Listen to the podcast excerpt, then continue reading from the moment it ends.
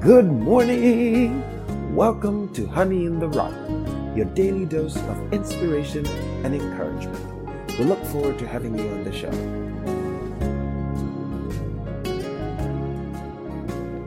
This morning's episode is titled, I Will Worship Toward Thy Holy Temple. It shall be focused on a study of Psalms chapter 138. Before we go any further, we'll begin with a word of prayer. Heavenly Father, we thank Thee, Lord, that by the name of Jesus Christ all flesh is saved. There's no other name, Lord, by which we can be saved. Every knee will bow, every tongue shall confess that Jesus Christ is Lord. Lord, give us a spirit of desperation through love for you, to be desperate in serving you and recognizing how close to the end of the age we're living. Help us, Father, to share the gospel with that sense of desperation and encourage others to serve you with all their might and everything within them. In the name of thy Son, Jesus Christ, we pray. Amen. Up next, we shall listen to Psalms chapter 138. Psalm 138, a psalm of David. I will praise thee with my whole heart. Before the gods will I sing praise unto thee. I will worship toward thy holy temple, and praise thy name for thy loving kindness, and for thy truth. For thou hast magnified thy word above all thy name. In the day when I cried, thou answeredst me, and strengthenedst me with strength in my soul. All the kings of the earth shall praise thee, O Lord, when they hear the words of thy mouth. Yea, they shall sing in the ways of the Lord, for great is the glory of the Lord. Though the Lord be high, yet hath he respect unto the lowly. But the proud he knoweth afar off. Though I walk in the midst of trouble, thou wilt revive me. Thou shalt stretch forth thine hand against the wrath of mine enemies, and thy right hand shall save me. The Lord will perfect that which concerneth me. Thy mercy, O Lord, endureth forever. Forsake not the works of thine own hands. Up next, we shall listen to a sermon by Reverend William Branham titled Desperations. This was preached in 1963 on September the 1st in the evening. We'll begin at paragraph 52 up to paragraph 115. I trust you'll find it to be a blessing. Now, I believe that we're living in the days that we're, or otherwise the days that we're living in should cause the church to go completely into desperation.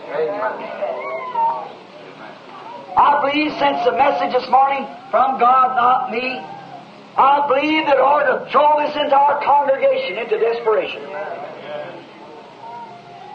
That we have played long enough. We went to church long enough. We got to do something. How is it that we can see other great signs and wonders done on others, and what about us?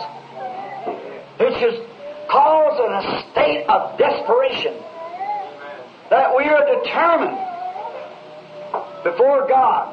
The signs of His coming should bring this entire congregation when we've read it from the Word. And the Holy Spirit has told us, go at a certain place. Such and such a thing will happen. Not tell us what it was, but it would happen. We go there. It happens that way. The newspapers pack it. The magazines pack it. Show the picture of it. Come back here and see those great mysteries hidden in the Bible open up to us on a new field that we never know before and perfectly blends into the coming of the Lord Jesus. At the end of the message, you see the action of the great Holy Spirit. See Him come down visible before people. Even take pictures of it. See it working and showing that it's not a man. It's not just a preacher. It's not a certain congregation. It's the Holy Spirit showing the same thing it did when it was embodied in the body of Jesus Christ. Now it's embodied in the body of His bride. Amen. It should throw us into desperation. Those people had seen the hand of God. And that night of the communion, they took it with in desperation because they know that something was fixing to happen. And we know something's fixing to happen. And remember, the coming of the Lord will be a sudden, secret going away. He'll come and take her like a thief in the night. And to think that if somebody, all of a sudden, there's members of our family gone and you're left behind, it should throw us into desperation. That by the grace of God we'll not be left back behind. Because anything I don't want, don't be, leave me, Lord. A few days ago, I was hearing Mel Johnson sing that song, Remember Me, when tears are falling down. Yes, remember me when friends are not around. When I cross over this river Jordan, when you're calling the roll, remember me. And on the Lamb's Book of Life, I want my name wrote. I want him to remember me when the roll call. And it throws me into desperation. That is like Paul said, after I have preached the gospel, shall I be a, a stowaway? Shall I be a, a cast off? It could happen. So it throws me into a desperate stage. Desperation. To think of after all these years of preaching, would I, could I, a place come where I could fail him? What's the next move? What must I do next? And it throws me into a nervous stage. Now what can I do? It throws me to the mountains and to the valleys. It's hard. Because when I'm with the people, I've got to be all things to all men. That I might win some to Christ, yet with that token always before me. And I see things that's coming up and you can't tell the people. You see different things and you're forbidden. Then visions that they call on and sometimes they'd be sorry if you did tell them. And you know better than to do it. And then you go so far in visions that everything becomes a vision. And it throws you into a nervous stage. You, you're looking and say, now I'm out of vision. Like that right here. Is this a vision? Where am I really standing at? You, you overwork yourself. You overtax yourself. And you find out things about people that you wish you didn't know. The people that desires these things to know these things, they don't realize what that type of ministry costs. You don't know what goes with it. Then it throws into desperation. Lord God, I know I'm going to have to answer. Jack Moore said to me one time, I'd hate to have to answer like you have to at the day of the judgment. Said, God has put these people into your hands, and you're going to give an account for every one of them. You're going to answer for your ministry. That's been about 15 years ago, or maybe 18, and since then I've been in desperation. What will I do? Let me say only what you say, Lord. Let me tell them what's the truth or don't say nothing. It throws me in desperation.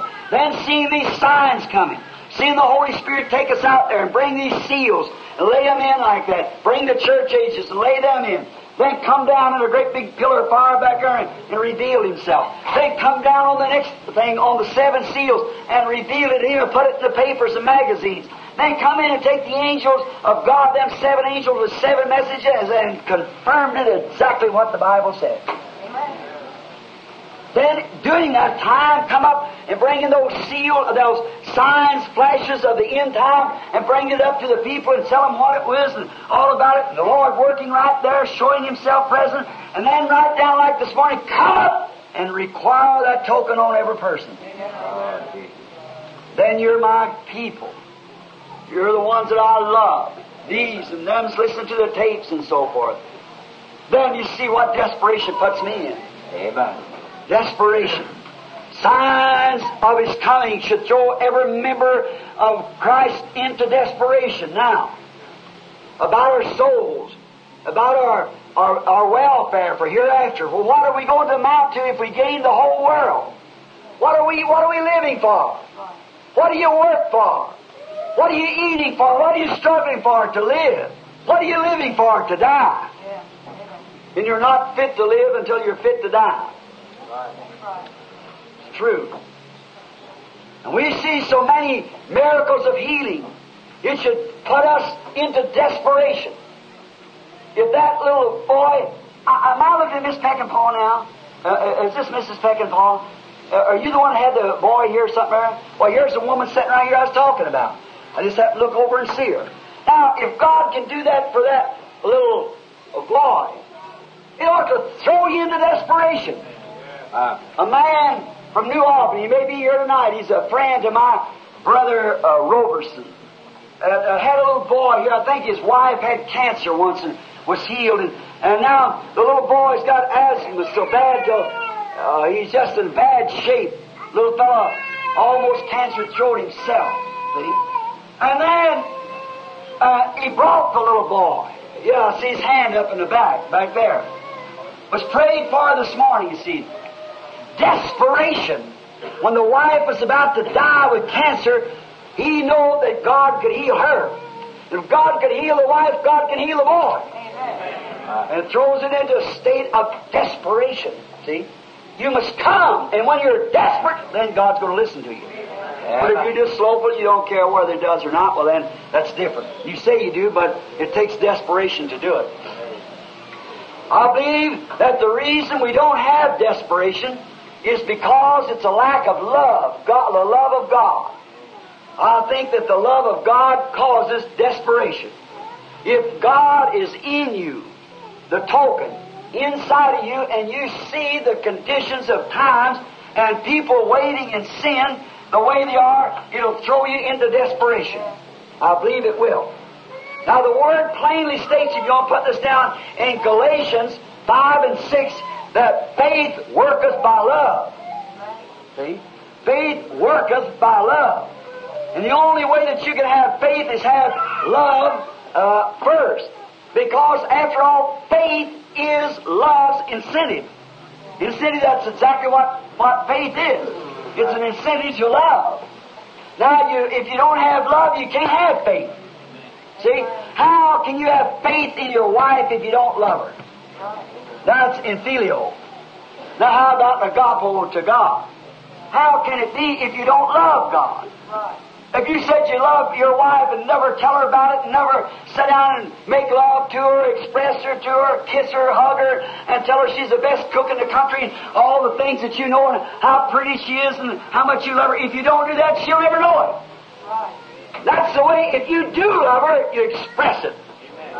That's the way we do to God. When we love Him, we tell Him about it, we sit down and we adore Him and worship Him, and see, love drives us to that.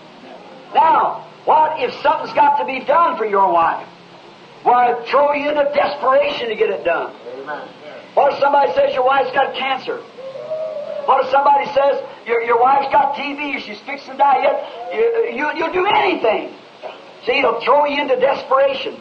That's the same thing that it is. We must have love before we can have faith, and faith, when we have genuine love, what does it do? It pushes our faith out on the battlefront for God.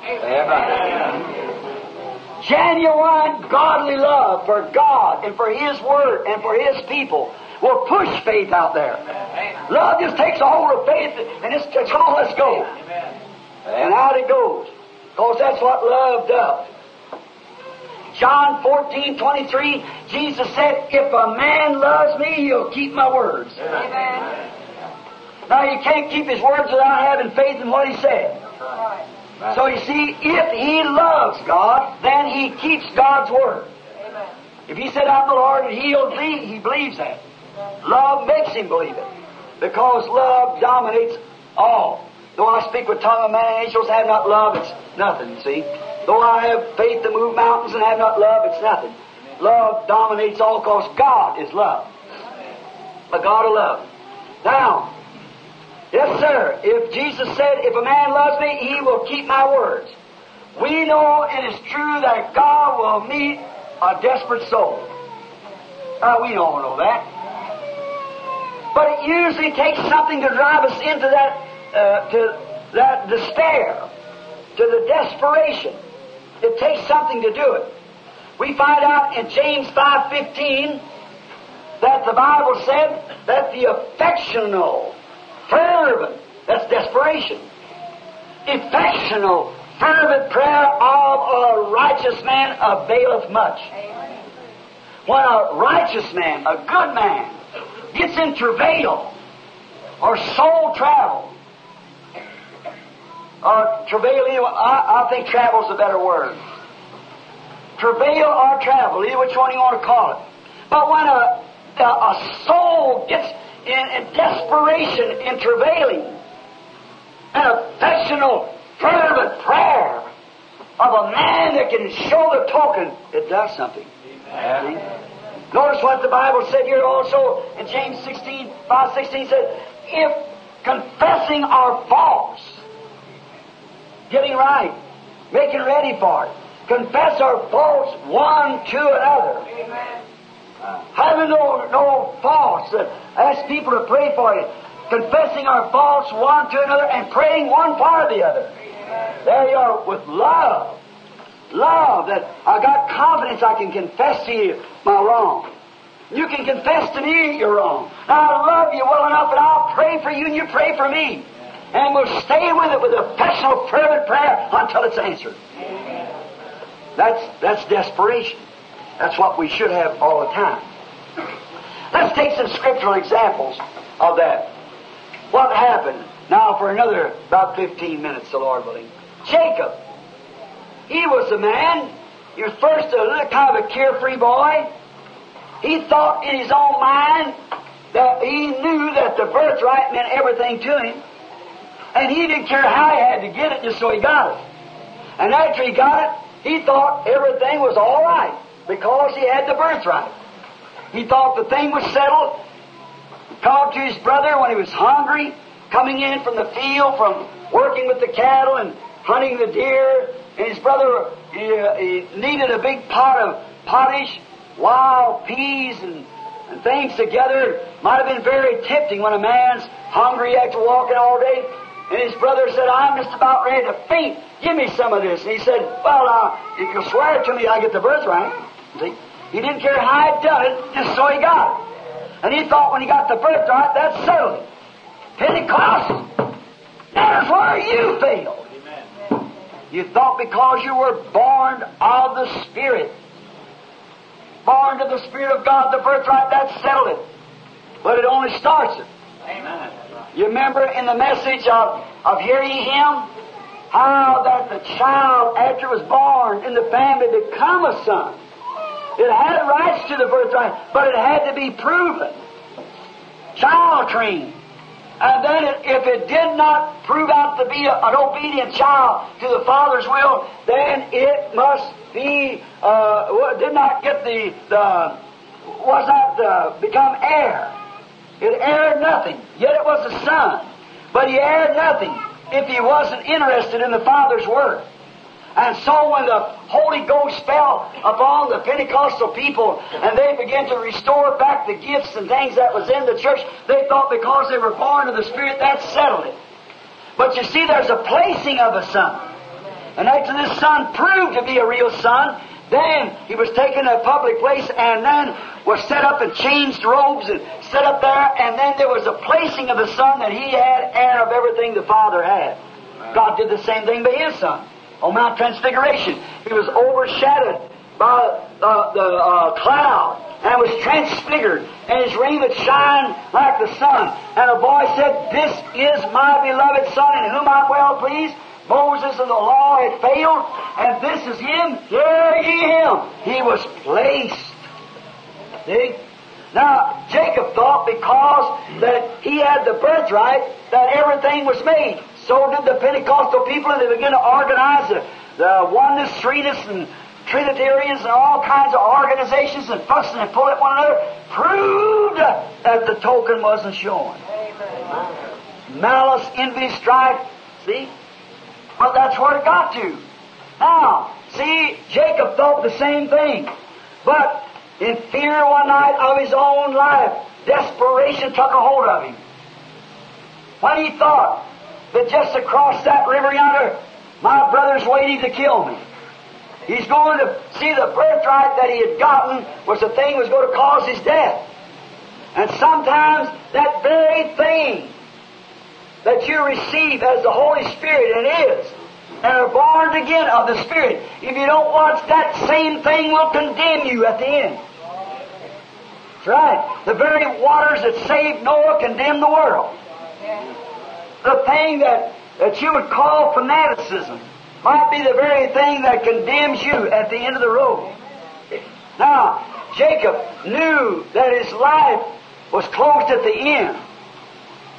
He had a messenger come told him that his brother with 400 armed man was coming to meet him. Notice he was on his road. Fear took a hold of him. He sent men on ahead with ox and cattle and sheep to make a peace offering with Esau. Then after that, he started another group with another load of stuff. Then he started another group with another load of stuff, trying to meet him first to try to turn his wrath. Then he got to thinking that won't stop him because he's probably richer than I am. He doesn't need it. Then he took his wives and his little children and set them across, that Esau would see them little children and his wives, and surely on his own little nieces and nephews, he would not slay them. Then he still couldn't do it. God knows how to get a man. Jacob crossed the brook. There he got down on his knees. You know, he'd kind of been a kind of a little shyster before that. Uh, excuse the expression, but kind of a little, uh, he was a Jacob. Jacob needs a deceiver. And that's what he was. But something had to happen to him. There, in desperation. There, when death lay before him, there may be men and women sitting here tonight that death lays right before you. And the only way that you'll ever be able to achieve the thing that you're wanting is to desperately come. I must have it tonight. I get it now or I'm finished. Tomorrow's too late. I must have it now. When you pray for the baptism of the Holy Spirit, the token, don't say, well, I wouldn't try. Lord, uh, I'm a little tired. Oh, mercy. Stay in your seat. Don't even, don't even make an attempt. If you come say, I'll pass through the prayer line, put the oil on my head, I'll see if it does me any good. Might as well sit where you're at. Right. Until you get to that place. Until the whole church gets to a place. That is between death and life. You've got to have it now or perish. Then God will move on the scene. It takes desperation to bring God on the scene. Jacob cried like never before. Desperately he called until he got a hold of God. And when he did, he wrestled not for 15 minutes. He wrestled to keep him in his soul all night long. And still, he knew he didn't have the blessing. And he was able to hold on until the blessing come. He wrestled desperately until the blessing come. Then, and when he seen until God came on the scene, and then in despair, I'll not let you go. When he began to feel the blessing coming down on him, a lot of people say, Glory to God, I got it now. There you're deceived. Yeah. Somebody said, Oh, I just feel so good, Brother Branham. I went out and prayed. Oh, shivers run over me, and uh, that, that might have been God. I saw a great light before me. That still might have been God, but that ain't what I'm talking about. The Bible said in Hebrews, the sixth chapter, the rain falleth on the just and the unjust. Just the same. Now you take wheat and take weeds and put them in the field, and the rain is actually sent for the wheat. But the rain falls on the weeds the same as it does the wheat, and the rain is the weeds is just as happy about the rain as the wheat is, and it's the very same rain. The very Holy Ghost can fall upon an unbeliever and make him act just exactly the same way a believer acts. But by their fruits they're known. That's what I'm speaking of. That's a token. Dave, uh, uh, Jacob, brother, in desperation, he said, I know, I feel you. You're here with me, but I'm not going to let you go. Somebody sees it fine, the first little they get up, jump up, down, up the aisle, and say, I got it, I got it, I got it. Oh, no. Mm. No. Jacob stayed there until something happened that made him walk different made him a different person. Because that he stayed until that happened. And he was able, the Bible said, he held until he prevailed. How can a man prevail over God? But you can do it. You can do it. A man can prevail over God. One time there was a man named Hezekiah, had been told by the prophet, Thus saith the Lord, you're going to die. Hezekiah turned his face to the wall, and in desperation he wept out. Lord, consider me. I've walked before you with a perfect heart, and I need 15 more years. After God had told him that something's going to happen, he's going to die. And in desperation, he changed the program of God. Desperation. He wept bitterly. Desperation. Jacob stayed there until the blessing came and changed his name from a deceiver to a prince with God. Even the nation was called by his name. Yes, sir. What was it? The results was because he got desperate about the thing. And the next day when he met Esau, he didn't need any guards. walked right out and met him. See? Why? He had gotten desperation till he got the assurance. And you get desperate until you get the assurance. If you don't, don't even come to be prayed for. Don't even come to go at the altar. Wait till it's between life and death to you. Then something will happen. Certainly. Desperation. Ruth got desperate one time when she standing by Naomi would she have to go back to her people, to all that she loved, and all that she she worshipped, her gods and her people, or would she cleave to Naomi? What must she do? And she got in desperation, and she cried out, "Where you go, I'll go. Where you live, I'll live. Where you die, I'll die." Where you're buried, I'll bury. I'll be buried. And your God shall be my God. There you are. Desperate. God blessed her. Gave her a son. Obed. Obed begot Jess. Jess begot through just come Jesus. Because desperation. Like the little harlot Rahab, she was desperate. She knew that death lay before her. She was under judgment. And she got desperate, said, I'll hide you spies. I'll do anything. Only swear to your God that my house will stand. There you are. He said, oh, if you take this token, it will. Eliezer got desperate when a responsibility was placed upon him to hunt a bride for Isaac. Eliezer of Damascus was a great man. He was favored by Abraham, and he was trusted by Abraham to go out and hunt a bride, a right type of a bride for his son Isaac, through that would bring forth Christ. Now, Eliezer, being a spiritual man, knowed what it meant. The right kind of a woman had to be that, that man's wife. How would he choose it? In the hour of his desperation, when he arrived at the city, he prayed and said, Lord God, that's the thing. When you get desperate, go to pray. Amen. Lord God, let the first maid that comes forth and waters the camel and gives me a drink be that. He prayed in the hour of his desperation. Amen. Rebecca, the beautiful maid, came, watered the camel, and then he said, Don't delay me in my way. She had to come to a time of decision whether she would go. She was a type of the bride. Was she, would she go and marry a man who she's never even seen? Now that's a great thing. Never even seen him. Yet she'd only heard by his servant. That's a type of the bride. You've never seen Christ, but you hear by his servants what he is. You sell out everything, leave your homes, everything else it takes to go to find him.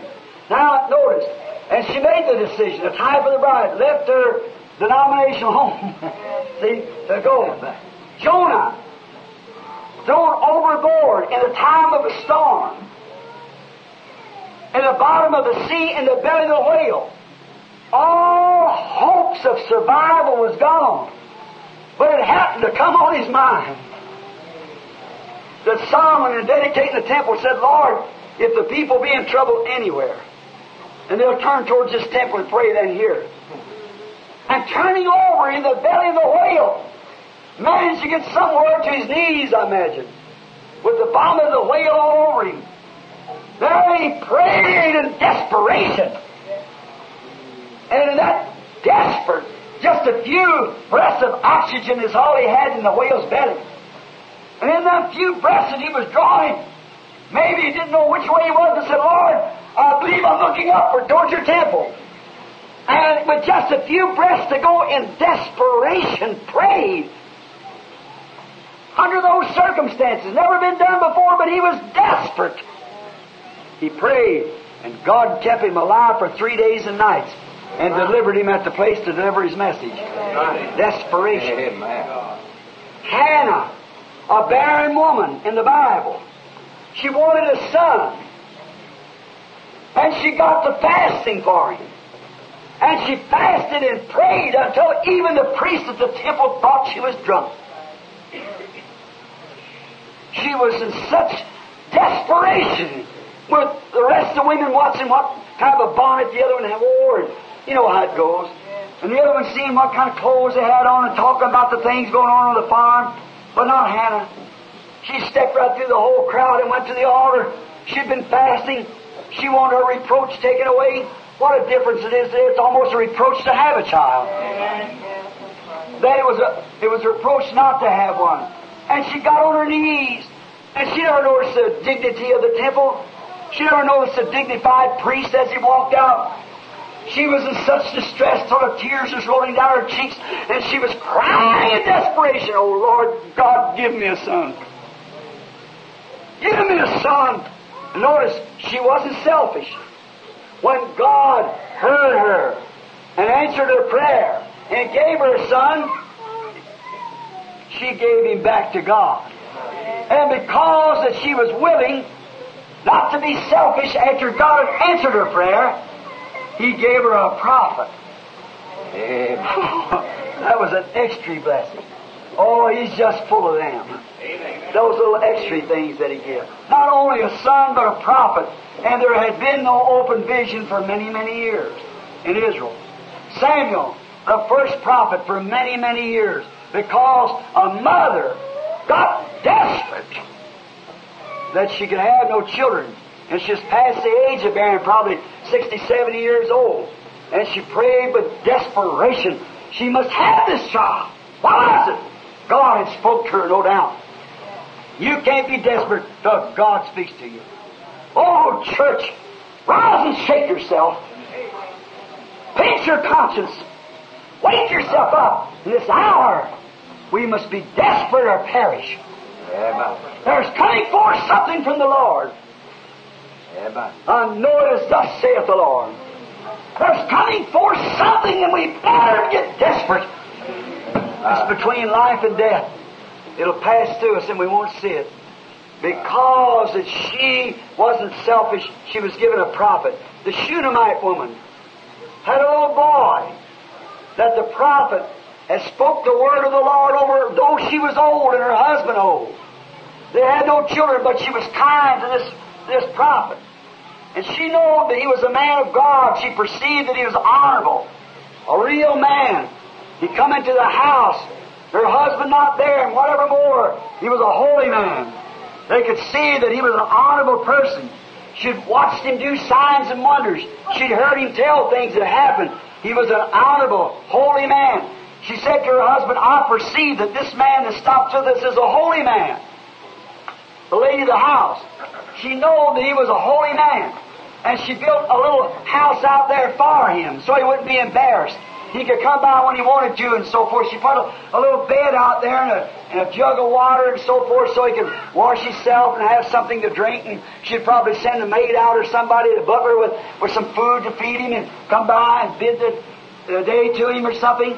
And so when Elijah saw this kindness done to him, and it's written, what you do to my little ones, you do it to me. So uh, she saw that the woman was honoring God as she honored this prophet, as she seen God in the prophet. And so uh, she wanted nothing for it. It wasn't in her heart for anything. She just done it because she loved God. She didn't do it for any blessing. She just done it. Now, now Elijah said, Go ask her, shall I speak to the king for her? I'm a personal friend. Or the chief captain, I, I know him real well. If some favor, something I could do for her, I want to give her something for how she's been to me. She's, She's fed me. She's let me sleep in the beds, and, and she's been real nice to us. Now, what can I do? She said, No, I just dwell among my people. We're, we're well off. We have a living, and that's all. We don't need nothing. And Gehazi said to him, But she doesn't have any children. No more Gehazi saw it, no doubt. The prophet saw a vision. For he said, Thus saith the Lord. Go tell her. In the proper time or the proper time, a year from now, she'll embrace a son. And the son was born. When he's about 12 years old, how that old couple must have loved this little boy, their only child. And one day he's out cutting wheat with his daddy. Must have been about the middle of the day. He had a sunstroke, I suppose, because he began to holler in my head. He got sicker and sicker. His daddy had to take him from the field. And it's such an emergency there that he sent a servant sent him in. The mother held him on her lap until noontime, and he died. Notice, her only child that had been given to her by the Lord through the prayer and the promise of a prophet, and thus saith the Lord. She knew there was something wrong somewhere. It just wouldn't work.